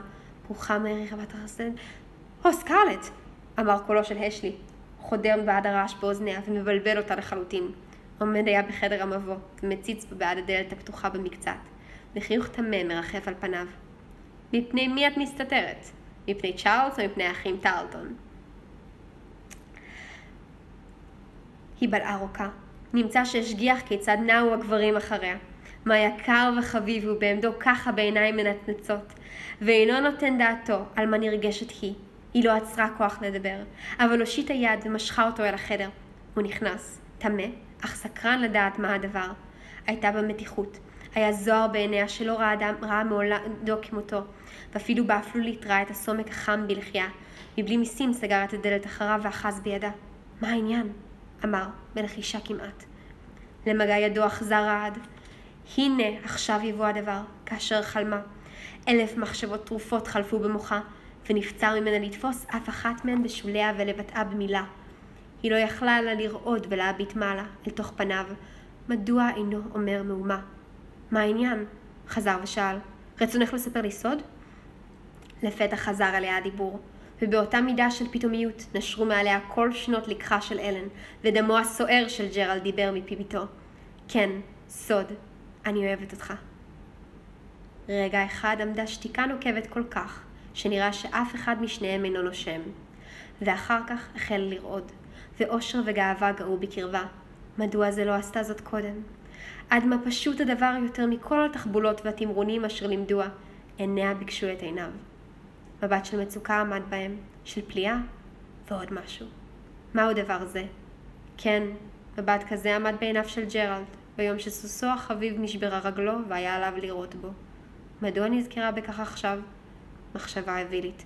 ומדוע מראה פניו של אשלי מוזר כל כך, ואינו אומר דבר, ולפתע כוסו פניו כעין מסכה רבת ימים, והוא חייך עליה חיוך אבירי. האם לא די לך שכבשת את לב כל שאר הגברים שהיו כאן היום? אמר באותה נעימה מוכרת שחצייה לגלוג וחצייה לטיפה. את רוצה שתעשה הבחירה פה אחד? יפה. תמיד היה ליבי שלך, כידוע לך. עליו למדת את התורה, כיצד לכבוש לבבות. משהו משובש. משובש לגמרי. לא כך רצתה שיתרחשו הדברים. בתוך התרוצצות המחשבות המתערפות סחור סחור בראשה, החלה מחשבה אחת מתגבשת. איכשהו, מסיבה כלשהי, מתנהג אשלי כאילו אינה אלא עוקבת עליו. הוא יודע את האמת, וכך אין ספק בליבה. אשלי, אשלי, אמור לי, אתה מוכרח. הו, אל תתבדח איתי עכשיו. יש לך לב, הו, יקירי, אני... ידו כיסתה על שפתיה במהירות. המסכה נעלמה. אל, אל לך לומר דברים כאלה, סקרלט. חלילה. אין הם נכונים. וסופך שתשנאי את עצמך על שאמרת אותם, ותשנאי אותי על זה ששמעתי. היא שנתה ראשה הצידה. זרם לוהט עברה כגל, לעולם לא אוכל לשנוא אותך. אני אומרת לך שאני אוהבת אותך, ואני יודעת שגם אתה אינך אדיש כלפיי, משום ש... היא נשתדקה. מעולם לא ראתה פנים אומללות כל כך. אשלי, אינך אדיש כלפיי, נכון? נכון? כן, אמר המומות. כן. אילו אמר שהוא מתעב אותה, לא הייתה נבחרת יותר. היא מרתה בשרוולו, מבלי יכולת לדבר. סקרלט, אמר, נלך איש לדרכו, ונשכח כי אמרנו דברים אלה. לא, לחשה, אני לא אשכח. מה כוונתך? אינך רוצה... אינך רוצה לשאת אותי לאישה? הוא ענה, אני עומד לשאת לאישה את מלאני. נדבר לה איכשהו שהיא יושבת על כורסת הקטיפה הנמוכה, ואש לי על השרפרף של מרגלותיה, והוא מחזיק את שתי ידיה בשתי ידיו, בכוח. הוא דיבר דברים שלא היה להם מובן, הוא חי ריק, ריק לגמרי, מכל המחשבות שחלפו בו רק לפני רגע, ומילותיו רישומן עליו לא היה ניכר יותר מרישומו של גשר על שמשה. הדברים נפלו על אוזניים אטומות, מילים קלות ורקות ומלאות רחמים, כדבר אב אל ילדה נעלבת. ציל שמה של מלאני נתפס בהכרתה, והיא הציצה אל תוך עיניו האפורות כגביש. היא ראתה בהן אותו ריחוק שמאודה היחיד, היחידה בעיניה, וכן, משהו כעין שנאה עצמית. אבא עומד להכריז על האירוסין הערב. בקרוב תינשא. חייב הייתי לספר לך. אבל חשבתי שאת יודעת, חשבתי שהכל יודעים. יודעים מזה שנים. מעודי לא העליתי על הדעת שאת, יש לך כל כך הרבה מחזרים, חשבתי שסטיוארט... החיים והרגש וההבנה החלו חוזרים ומפעמים אותה. אך זה אתה אמרת שאינך אדיש כלפיי. ידיו החמות הכאיבו לידיה. יקירה, באמת, עלייך לאלצני לומר דברים שיכאיבו לך? שתיקתה האיצה בו. כיצד אוכל להביא לידי כך שתביני, יקירתי? הרי את צעירה כל כך, וחסרת ניסיון כל כך, שאינך יודעת מה פירוש נישואין. אני יודעת, אני אוהבת אותך. אהבה אין די בנישואים מוצלחים, בשעה ששני אנשים שונים זה מזה כמונו. את היית רוצה בגבר כולו, סקרלט, בגופו, בליבו, בנשמתו, במחשבותיו, ואילו לא ניתנו לך היית אומללה. ואני איני מסוגל לתת לך את כולי. איני מסוגל לתת לך את כולי, את כולי לשום אדם, ואף לא הייתי רוצה שמוחך ונשמתך יהיו כולם שלי. הדבר היה פוגע בך, ובסופו של דבר היית שונאת אותי. שנאה מרה. היית שונאת את הספרים שאני קורא ואת המוזיקה שאני אוהב, משום שהם לוקחים אותי ממך ולו לרגע, ואני, ואולי אני... אתה אוהב אותה? היא כמוני.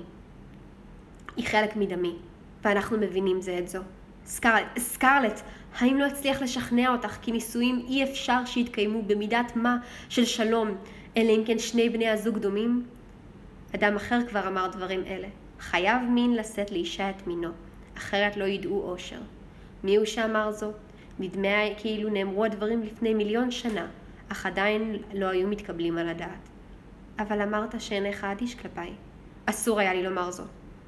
אי שם במוחה התנשאה שלהבת קטנה, והזעם החל דוחה מלפניו כל דבר אחר. יפה. איפה כיוון שהייתה בך די נבזות לומר זאת, פניו החבירו. באמת נבל הייתי שאמרתי זאת, כיוון שאני עומד לשאת לאישה את מלאני. עשיתי לך עוול ולמלאני עוול כפול. אסור היה לי לומר זאת, משום שידעתי שלא תביני. כיצד יכולתי להיות אדיש כלפייך, שיש בך כל תשוקת החיים שאין בי, שמסוגלת את לאהוב ולשנוא בעוז, רגש שאני איני מסוגל לו, שקרובה לטבע כמו הרוח והאש וחיות הבר, בעוד אני אשר... היא נזכרה במלאני, וראתה פתאום את עיניה החומות השקטות ואת מבטן ההוזה, את ידיה הקטנות השוקטות בכפפות הסלסלה השחורות, את שתיקותיה הרוגעות. ואז פרץ זעמה, אותו זעם שהביא את ג'רלד לרצוח איש ואחרים מאבות אבותיה האירים לעבירות ששילמו עליהם בראשם. עתה לא נותר במהומה מבת רוביאר המיוחסת, המסוגלת לסבול בשתיקה אצילית כל מה שיטיל העולם, העולם עליה. מדוע אינך אומר זאת, מוג לב שכמוך? אתה מתיירא לשאת אותי לאישה. אתה מעדיף לחיות עם אותה מטומטמת קטנה שאינה יודעת לפתוח פה ויודעת רק לומר כן ולא ולגדל להקה של זעתות עם חנפנים דומים לה? הרי חלילה לך לדבר ככה על מלאני. חלילה לי! לכל הרוחות. אתה בא לומר לי שחלילה לי מוג לב שכמוך נבל שכמוך. אתה הבאת אותי לידי כך שחשבתי שתישא אותי לאישה היי הוגנת דיבר תחתונים האם מעולם היא לא רצתה להיות הוגנת אף שידעה כי אמת דיבר. מעולם לא עבר את גבול הידידות איתה, וכאשר חשבה על כך נתלבא בשנית הכעס. כעס מתוך גאווה פצועה ואבילות נשית. היא רצה אחריו והוא אינו חפץ בה. הוא מעדיף שוטה קטנה בעלת פנים חברות כמלאני על פני פניה. הו, מוטב היה אילו נהגה כפי שלימדו האלן וממי, ולא הייתה מגלה לעולם, לעולם, כי היא הוגה לו אפילו מקצת חיבה. מוטב כל דבר שבעולם מן הבושה הצורבת הזאת. היא קפצה על רגליה, ידיה קמוצות, והוא קם ועמד גבוה מעליה, ופניו מלאות תוגה אילמת של אדם שנאלץ לראות פנים אל פנים מציאות שאין בכוחו לעמוד בה. אשנא אותך עד יום מותי, נבל שכמוך, שפל, שפל! מה המילה שהיא מחפשת? היא לא מצאה מילה קשה כל צרכה. סקרלט, אנא! הוא פשט ידו אליה, ובעשותו כן הסתרה היא על פניו בכל כוחה. הכל נשמע כאין צליפת שוט בחדר הדומם, ולפתע פג זעמה, וליבה היה דבוי עליה מאוד. הסימן האדום שהותירה ידה נראה ברור על פני פניו החברות, הלאות. הוא לא אמר מאומה, ורק נשא את ידה המדולדלת על שפתיו ונשק לה. אחר כך הלך לו בטרם הייתה שהות בידה לומר כלום, וסגר את הדלת מאחוריו חרש. היא צנחה שוב לכורסה. זעמה שפג הותיר בפיק ברכיים. הוא הלך לו, וזכר פניו המיוסרות עתיד להציק לה עד יום מותה. שמעה את צעדיו החרישיים גוועים במורד חדר המבוא הארוך, ורק אז הבינה את גודל המשגה ששגתה. היא איבדה אותו לנצח. עכשיו היא שנאה אותה, וכל אימת שיראה אותה, אזכור כיצד הטילה עצמה עליו, בעוד שהוא לא עודדה לכך כלל. גרועה אני ממש כהוני ווילקס. הדהרה פתאום וזכרה כיצד היא היו הכל, והיא יותר מכולם, מלגלגים על התנהגותה החצופה של הוני. היא ראתה את קרקוריה חסרי החן של הוני ושמעה את צחקוקי העיבלים בשעה שאחזה בזרועם של נערים. והמחשבה הביאה אותה לידי זעם מחודש. זעם על עצמה, על אשתי, על עולם ומלואו, משום שתיעבה את עצמה, תיעבה אותו כולם, בכל עצמות זעמה של זה אהבה נכזבה ומושפלת של גיל 16. רק מעט מאוד רוך היה מעול באהבתה, מרביתה לא הייתה אלא אבילות וביטחון עצמי מבוצר. עכשיו אבדה לה אהבתה, אבל גדול מן הצער על אובדן האהבה היה הפחד, שמא שמה עצמה לצחוק. האם היו כל מעשיה שקופים כמעשיה של הוני? האם הכל צוחקים לה? רעד תקפה למחשבה זו. ידה צנחה על שולחן קטן לידה, ונתקלה בצלוחית שושנים זעירה, עשויה חרסינה, ועל שני, ועליה שני מלאכים בעלי חיוך אווילי. החדר היה דומם כל כך, שקרובה הייתה לצעוק כדי להפר את הדממה. אם תעשה משהו, תטרף דעתה. היא הרימה את הצלוחית והטילה אותה בזדון לב לעברו השני של החדר, לעבר האח. זו החטיאה בשיעור של אצבע את גבה הגבוה של הספה, והתנפצה לרסיסים בכל נפץ קל אל קרקובה העשוי שיש. זה, אמר קול ממעמקי הספה, יותר מדי. מעודה לא נדהמה ולא נפחדה כל כך, ופיה נתייבש, כדי כך שלא יכלה להוציא קול. היא אחזה במסעד הכורסה, כל כך פקו ברכיה, ורט באטלר קם מן הספה ששכב עליה, והחווה לה קידה מנומסת במופרז. צרה צרורה היא שמפרירים את שעת הצהריים שלי בדיבורים כאלה, שנאלצתי לשמוע. אבל למה לסכן את חיי? הרי הוא איפה, בשר ודם, ולא רוח רפאים. ישמרנו אלוהים ויצילנו, הרי הוא שמע הכל. היא עזרה את כל כוחותיה לכדי מראית עין של התנהגות מכובדת. אדוני, מן הראוי שתודיע על נוכחותך. כך. שיניו הלבנות הבהיקו ועיניו השחורות העזות צחקו לה. אבל את היא זו שהשגה את גבולי. אני נאלצתי להמתין למר קנדי, וכיוון שהייתה לי הרגשה שאולי אני פרסונה נון גרטה בחצר האחורית, סילקתי ברוב אדיבותי את נוכחותי הבלתי רצויה כאן, וחשבתי שלא יפריעוני. אולם, הוא משך בכתפיו וצחק חרש. שוב החלה חמתה בוערת בה למחשבה כי אדם גס וחצוף זה שמע הכל. שמע דברים שעתיו מוטב לה היה למות בלבד שלא תאמר אותם. אנשים המקשיבים לדברים שלא נועדו לאוזניהם, פתחה בזעם. האנשים המקשיבים לדברים שלא נועדו לאוזניהם, שומעים לפעמים דברים מבדחים ומאלפים ביותר. הוא גיחך. מניסיון ארוך בציטוט כן זה, הריני, אדוני! אמרה, אינך ג'נטלמן. עין חדה, הזדרז לענות. ואת, עלמה, אינך גבירה. משום מה נראתה לו מבדחת מאוד. שכן החל שוב צוחק חרש. מן הנמנע להיות גבירה לאחר שאומרים ועושים מה ששמעתי זה עתה. אולם מעודי לא הלכתי שבי אחרי גבירות. יודע אני מה הן חושבות, אבל לעולם אין בהן לא האומץ ולא חוסר הנימוס לומר זאת בפה מלא. ודבר זה, כעבור זמן, מטיל שעמום. ואת, העלמה אוהרה היקרה, הנך נערה בעלת עוז רוח, עוז רוח הראויים לשבח, ואני מסיר את קובעי לפנייך. איני מבין מה קסמיו של מר ווילקס ההדור בעיני נערה בעלת מזג סוער כשלך. ראוי היה לו להודות לאל בקריאת ברך על נערה המחוננת כמוך. כיצד זה אמר זאת בתשוקת חיים. אבל כיוון שהוא בשגדה פחדן, אינך רצוי, ראוי להסיר את האבק ממגפיו, צעקה בכעס. והרי אמרת שתשנאי אותו עד יום מותך. הוא צנח שוב על הספה והיא שמעה את צחוקו.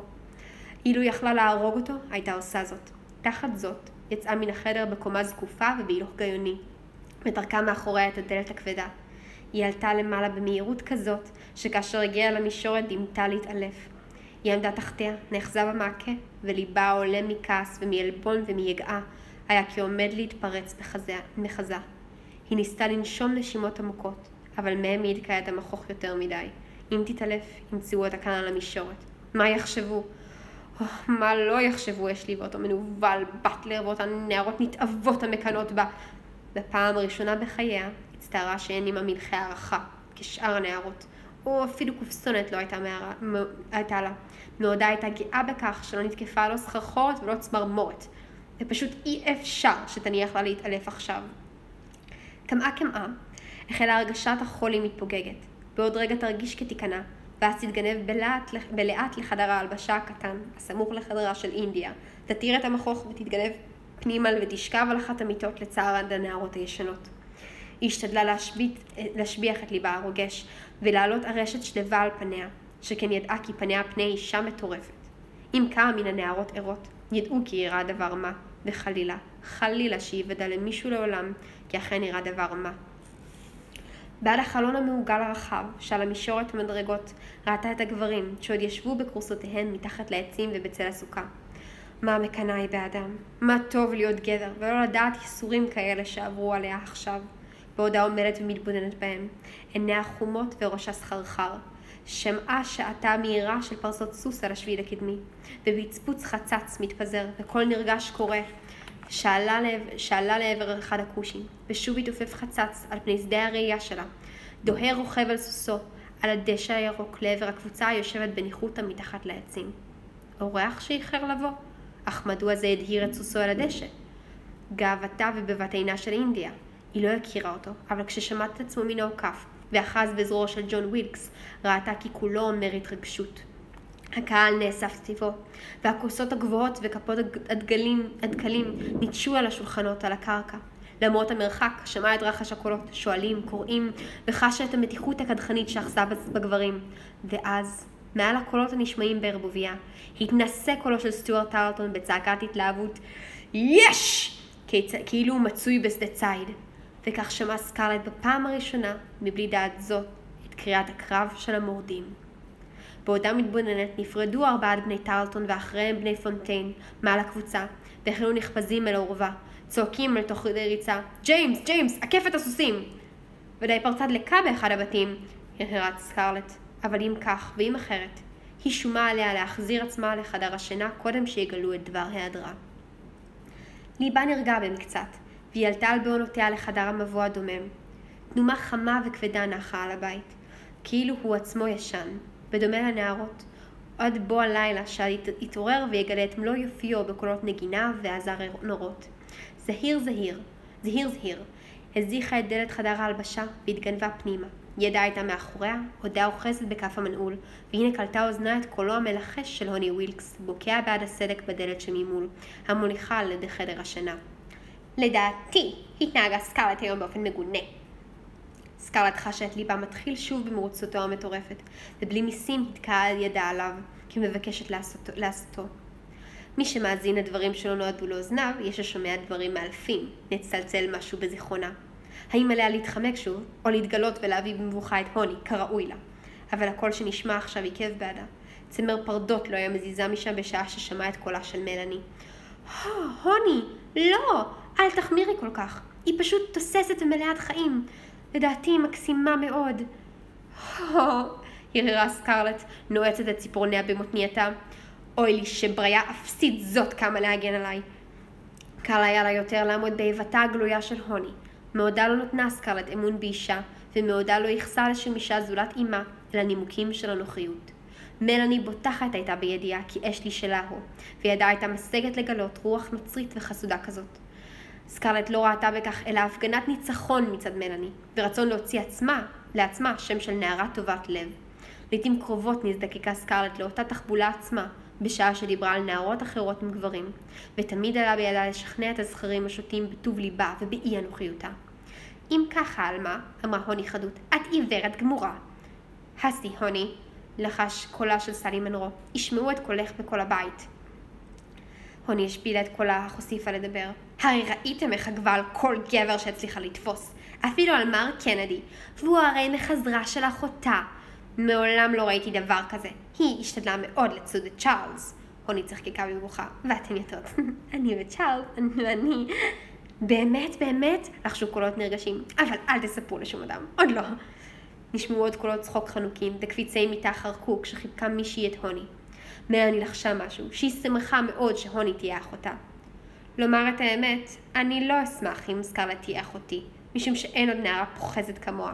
נשמע הקול הכובל של הטי טרלטון, אבל היא כמעט מאורסת לסטיוארט. ברנט אומר שסטיוארט איננו חשוב בעיניה כמלוא הנימה, אבל הוא אומר זאת רק משום שהוא גם מאוהב בה מעל לאוזניו. אם תשאלו אותי, אמרה הוני בחשיבות מסתורית, יש רק אדם אחד שהוא חשוב לה כמלוא הנימה, וזהו אשלי. בעוד הלחישות מתערבבות זו בזו, השאלות והתשובות המצטלבות, חשה סקארלט כיצד דמה קופא, בקרבה מפחד ובושה. הוני היא טיפשה. אין שכל בראשה ואינה יודעת כיצד לקלקל מעשה עם גברים. אבל מחוננת היא בחוש נשי לגבי נשים אחרות, אשר לסקרלט לא העריכה אותו כראוי. האיסורים והפגיעה בהגאוותה שספגה בספרייה עם אשלי ועם רד באטלר, כאין וכאפס הם לעומת הדבר הזה. גברים אפשר לסמוך עליהם שלא יפצו פה, אפילו גברים כמר באטלר. אבל הוני ווילקס חורצת לשונה ככלב ציד בשדה, ועוד לפני שש בערב עתיד המחוז כולו לדעת על כך. ורק אמש אמר ג'רלד שלא יסכים שביתו תשים עצמה לצחוק במחוז. ועכשיו יצחקו גם יצחקו. זיעה דביקה שהכילה בבית שחיה החלה זוחלת לה על צילותיה. קולה של מלאני, מדוד ושלב, נוזף מקצת, התגבר על שאר הקולות. הוני, את יודעת שאין זה כך, ולא נאה לדבר כך. אדרבה מלי, ואלמלא היית עסוקה כל כך בחיפוש הטוב באנשים שאין בהם מאומה מן הטוב, היית גם את עומדת על כך, ואני שמחה שכך זה עונשה. מעודה לא עשה סקארלט אוהרה, אלא זו שהייתה מעוררת מדנים, ומשתדלת לחטוף את מחזריהן של נערות אחרות. את יודעת יפה שהיא גזלה את סטיוארט מאינדיה, אבל אפילו לא רצתה בו, והיום השתדלה לחטוף את מר קנדי, ואת אשלי, ואת צ'ארלס. אני מוכרחה להגיע הביתה, הרהרה סקארלט. אני מוכרחה להגיע הביתה. אילו יכלה לעבור במטה קסם לטרה, אל הביטחון והשלווה. אילו רק יכלה להיות עם אלן, רק לראותה, לאחוז בשולי שמלתה, לבכות ולספר את כל הסיפור כולו בחיקה. אם תשמע עוד מילה אחת, תקפוץ פנימה ותתלוש את שערותיה המדובללות של הוני, קומץ אחר קומץ, ותירק למלאני המילטון בפניה כדי להראות לה בדיוק מה דעתה על חסידותה. אבל היום כבר עשתה די מעשים של המוניות, די מעשים היעים לבני האספסוף הלבן. זה היה מקור צרותיה. היא התקעה את ידיה על שמלתה, כדי שלא תיאבש, ונסוגה בגניבה, כחיה, הביתה. היא הרהרה בליבה, בעודה נחפזת בחדר המבוא, על פני דלתות סגורות וחדרים דוממים. אני מוכרחה לנסוע הביתה. היא כבר הגיעה לגזוסטרה הקדמית, ולפתע נטעה במקומה עקב מחשבה חדשה. אי אפשר לה לנסוע הביתה. לא ייתכן שתברח. יהיה עליה לעמוד בכך, לשאת בכל רשעותן של הנערות, וברגע שעלבון ושברון הלב שבקרבה. אם תברח, לא יועיל הדבר אלא לתת בידן עוד נשק. באגרופה הקמוץ, הלמה לעמוד הלבן הגבוה שלצידה, ופיללה בליבה שתהיה שמשון, ותוכל להרוס את תריסר העלונים ולהשמיד את כל הנמצאים בתוכה. עתידים הם להצטער, עוד תראה להם, לא היה ברור לה כיצד תראה להם, אבל אם כך ואם כך, תראה תראה, תראה להם. פגו תפגע בהם יותר משפגעו הם בה. לפי שעה נשכח מליבה אשלי בתורת אשלי. הוא לא היה עוד הנער הגבוה וההוזה אשר אהבה, אלא בשר מבשרם של משפחת ווילקס, של תריסר העלונים, של המחוז, וכל אלה שנואים היו עליה משום שצחקו. בגיל 16 גדול כוחה של האבילות מכוחה של האהבה, וליבה לא היה בו מקום למהומה זולת השנאה. לא אסע הביתה, הנהרה, אשאר כאן ואגרום להם שיצטערו, ולעולם לא אספר לאמא. לא, לעולם לא אספר לשום אדם. היא חגרה עוז לחזור אל הבית, לעלות שוב במדרגות ולהיכנס לחדר שינה אחר. כאשר הסבה פניה ראתה את צ'ארלס נכנס אל הבית מעברו השני של חדר המבוא הארוך. בראותו אותה מיהר לקראתה. שערו היה פרוע ופניו סמוקים מאוד מהתרגשות. את יודעת מה זה קרה? קרה. עוד קודם שהגיעה הידיעה. שמעת? פול ווילסון בעטה מג'ונסבורו והביאה את הידיעה. הוא נשתתק, חסר נשימה משקרב אליה. היא לא אמרה מאומה ורק הביטה בו בעיניים פקוחות לרווחה. מר לינקולן ביקש אנשים, חיילים, כוונתי לומר מתנדבים, 75 אלף מתנדבים. שוב מר לינקולן, כלום לעולם אין דברים נותנים, גברים נותנים דעתם על עניינים חשובים באמת. הנה שוטה זה מצפה שתתרגש מתעלוליו של מר לינקולן, בשעה שליבה נשבר בקרבה ושמה הטוב הרוס כולו. צ'ארלס הביט בה, פניה היו כה חברות כנייר, ועיניה הצרות הזהירו כאזמרגרדים. מעולם לא ראה להט כזה בפני נערה. מעולם לא ראה זוהר כזה בעיני שום אדם. אני גס כל כך, אמר. צריך הייתי לספר לך ביתר זהירות. שכחתי עד מה עדינות הן גבירות. צר לי שגרמתי לך התרגשות. עיניך שברה, לא? אולי אביא לך כוס מים. לא, אמרה והצליחה לעלות על פניה חיוך מעוקם. אולי נלך ונשב על הספסל? שאל ואחז בזרועה. היא הנהנה בראשה, והוא הליכה בזהירות במורד המדרגות ועל פני הדשא, אל ספסל הברזל שמתחת לאלון הגדול ביותר שבחצר הקדמית. עד מה שבירות וענוגות הן הנשים, אמר בליבו, שעצם הדיבור על מלחמה ועל קשיחות די בו להתיש את כוחן. למחשבה זו החל חש עצמו גברי מאוד, ונהג בכפל עדינות בשעה שסייע לה לשבת. מראה היה מוזר כל כך, ויופי פר... פראי כזה היה בעיני החברות, ש... בפניה החברות, שליבו החל מקפץ בקרבו. הייתכן שהדבר שמדאיבה אותה המחשבה שהוא עלול לצאת למלחמה? לא, זוהי מחשבת אבילות. אך מדוע היא מביטה בו במבט מוזר כל כך? ומדוע רועדות ידיה אוחזות במחטת הסלסילה שלה, וריסי עיניה העבים והשחורים כפחם, הם, הם מרפרפים ממש כריסי עיניהן של נערות בסיפורי האהבים שקרה, מרפרפים מביישנות ו- ואהבה. הוא קעקע בגרונו שלוש פעמים כדי לפתוח בדיבור, ושלוש פעמים לא עלה הדבר בידו. הוא השפיל את עיניו משום שעיניה הירוקות פגשו את עיניו במבט חודר כל כך, כמעט כאילו אינה רואה אותו. יש לו הרבה מאוד כסף, הייתה מהרהרת במהירות, בעוד הרעיון שהבזיק במוחה לובש צורת תוכנית, ואין לו הורים שירדו לחיי והוא מתגורר באטלנטה. ואם אנסה לו מיד, יראה אשלי שאינו חשוב בעיניי כמלוא הנימה שרק אגבתי עליו, והוני תמות מקנאה, ולעולם לעולם לא תמצא לה מחזר אחר, והכל יצחקו עליה עד להתפקע. והדבר יפגע במלאני משום שהיא אוהבת את צ'ארלס כל כך, ויפגע בסטו ובברנט. היא לא ידעה מדוע היא תרצה לפגוע בהם, פרט לכך שיש להם אחיות רעות לב, וכולם התפקעו, כאשר אבוא הנה לביקור במרכבה יפה, עם הרבה בגדים ובית משלי, ולעולם, לעולם, לעולם לא יצחקו לי. ברור, היו קרבות, אמר צ'ארלס, אחרי כמה וכמה ניסיונות שלו עלו יפה, אבל אל תחששי, עלמה סקרלט, הכל יסתיים במשך חודש, והם ייללו, כן ייללו, בשום פנים לא אסכים להחמיץ את המלחמה. חוששני שהנשף הלילה לא יהיה מוצלח. משום שהפלוגה עתידה להיפגש בג'ונסבורו. בני טרטון יצאו להפיץ את הידיעה. אני יודע שהגבירות הצטערו. היא אמרה הו, משום שלא ידעה מה לומר, אבל די היה בכך. דעתה החלה מתיישבת אליה. כפור נח על כל רגשותיה, ודומה היה שלעולם לא תדע עוד רגש חם מהו. למה לא תיקח את הנער היפה, הסמוק הזה? אתה, איני יודע, איני יכול להחליט אם לצאת עם ליגיון דרום הקרוליינה של מר וייד המפטון, או עם המשמר העירוני של שער אטלנטה. שוב אמרה סקרלט הו, ועיניהם נפגשו וריסי העיניים מרפרפים חרצו את דינו. תחכי לי, העלמה סקרלט? נפלא יהיה לדעת אם אדע כי את מחכה לי, עד לאחר שננצח אותם. קולה נשימתו הממתין לדבריה, מתבונן ורואה כיצד שפתיה מתקלות כלפי מעלה בזוויותיהן. משגיח בפעם הראשונה בצללים בסמוך לזוויות אלה, ואומר בליבו מה טוב יהיה לנשקם. ידע שכפ... שכפה לחה מזיעה החליקה אל תוך ידו.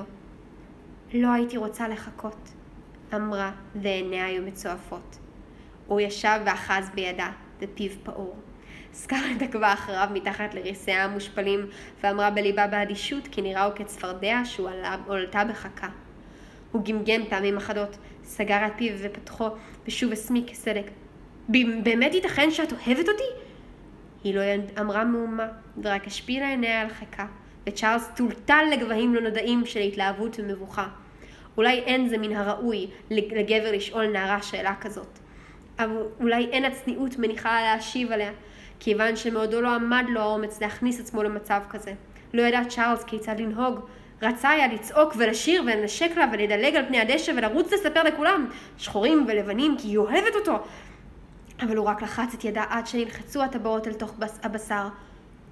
תינשאי לי בקרוב, עלמה סקרלט? Hmm, אמרה, מממשת באצבעותיה אחד מכפלי שמלתה. נערוך כלולות כפולות עם מלא... לא! מיהרה לומר, עיניה מתנוצצות לעומתו ומבשרות רע. ושוב ידע צ'ארלס כי שגה.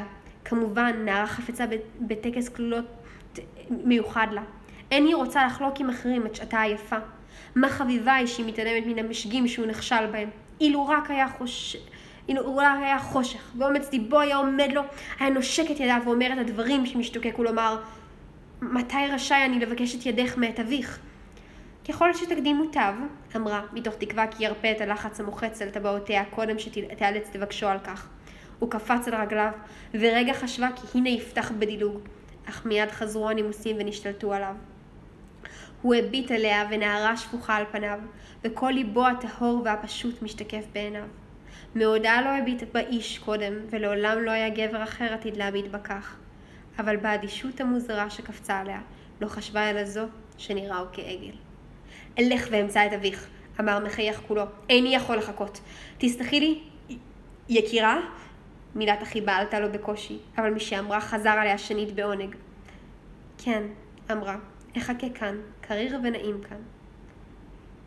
הוא הלך לו על פני הדשא ונעלם מעבר לבית, והיא נותרה לבדה, תחת האלון המעוש.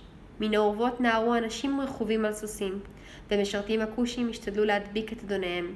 בני מנרו חלפו על פניה בדהירה, מנפנפים בכובעיהם, ובני פונטיין ובני קלברט ירדו בדרך מצווחים בכל כוחם. ארבעת בני טרלטון נטרו מעל פני הדשא. על ידה ברן צעק, יש! אמא תיתן לנו את הסוסים! יש! הניצי דשא ניתזו לצדדים, והם נעלמו, ושוב נותרה לבדה. הבית הלבן התנסה לפניה על עמודים גבוהים, כי מתרחק באדישות אצילית. לעולם לא יהיה עוד ביתה. לעולם לא יסיינה אשתי בזרועותיו מעבר למפתן ככלתו. הו, אשלי, אשלי. מה זה עשיתי? בעמקי נפשה, מתחת לשכבות של גאווה פצועה ומעשיות צוננת, היה משהו רוכש ומכאיב. רגש מבוגר היה נולד והולך, חזק יותר מהאבילות ומהנוחיות שוררת. אוהבת היא את אשלי, זאת ידעה, ומעודה לא חשה בכך, בעוז רב כל כך, מבאותו רגע שראתה את צ'ארלס נעלם מאחורי עיכול השביל המרוצף חצץ.